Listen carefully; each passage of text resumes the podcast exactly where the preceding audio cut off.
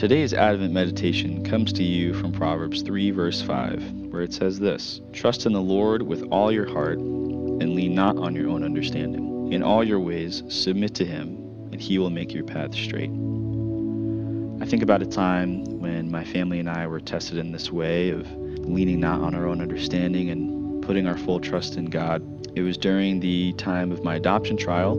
I was about four years old, and there was a period during that trial where I was gone for a year, where my adopted parents didn't see me. They didn't know whether or not I was going to come back. My biological mom had regained custody of me, and in a lot of ways, they thought all hope was lost. Thankfully and prayerfully, through much suffering, my parents did end up adopting me and raising me to be the man who I am today. Fast forward about 13 years, I'm 17, 18, applying for college, but not knowing where any of the funding is going to come from. I had earned scholarships from school, but obviously they didn't cover the entire bill and I'd gotten into UMass, but I didn't know how I was going to pay for it. Come to find out, during the year that I was gone, the state of Connecticut passed a bill providing significant funding for adoptees during the time of 2004 and 2005. So if I was adopted any earlier than when I was, I may not have been eligible for that funding. We would have never been able to tell 13 years down the line what God had in store. Without that bill, I don't know if I would have even gone to school. C.S. Lewis talks about God and time in his book called Mere Christianity, reads this Suppose I'm writing a novel.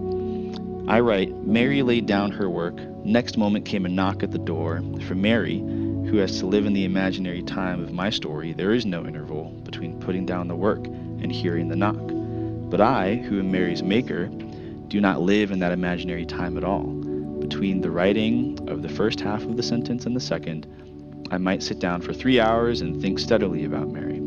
I could think about Mary as if she were the only character in the book, and for as long as I pleased, and the hours I spent doing so would not appear in Mary's timeline. If you picture time as a straight line along which we have to travel, then you must picture God as the whole page on which the line is drawn. We come to the parts of the line one by one. We have to leave A behind before we go to B, and cannot reach C until we leave B behind.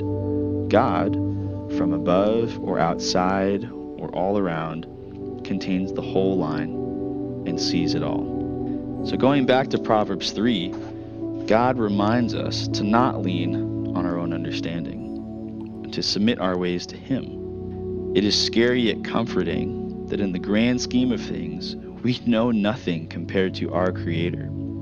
He sees it all. In our seasons of waiting, He sees the outcome. Our lives are written in His book. We need only trust in His plan, be still, and know that He is a loving God. God is who He says He is. He is faithful, and He will pull through whether that's in ways we imagine or not. His thoughts are above our thoughts, and his ways are far beyond our ways, but he is a trustworthy God.